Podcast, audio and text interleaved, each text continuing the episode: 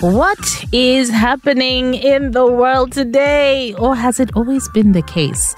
We were having a conversation over the weekend. I had lunch uh, at my sister's house and we were talking about different things and how in some in some areas, some parts of the world, you hear stories that are so violent you're freaked out. Um, for example, I think next door in Kenya, there was a BBC documentary done on a silent pandemic. Um, that is basically femicide. A lot of women being killed violently by their partners or ex boyfriends, ex husbands. And it's something that is happening not only in Kenya, but in many other countries as well. The violence has just gone up big time. Domestic violence, a whole lot all around the world. Even here in Uganda, we have seen this with uh, the pandemic and the different lockdowns that came our way. But then you read about cases where people are extremely violent.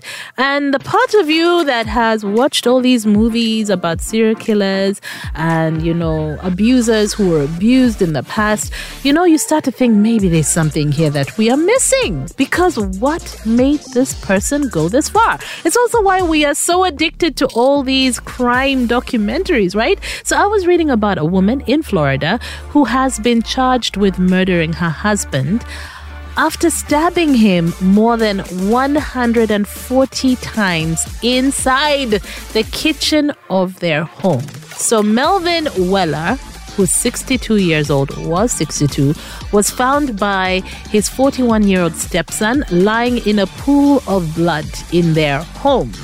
The stepson called the police, who later found multiple knives and a meat cleaver in the sink.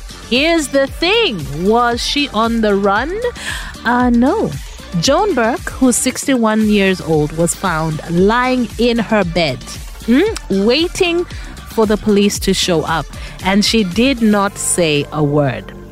Now, this is a case of extreme violence, as I was saying. So, first thing is, she was hospitalized because maybe she was also in shock. I mean, she didn't say a word. She was just there.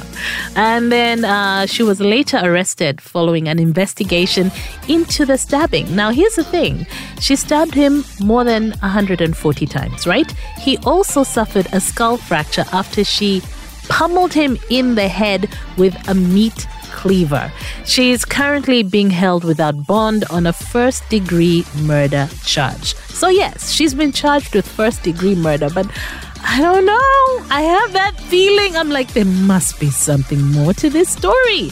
What was going on? And what made her snap? What made her kill her husband in such a violent way? Really? Five times, maybe, but 140 and you keep going? Crazy. More hits than anyone else. It's my station. Oh. Let it roll.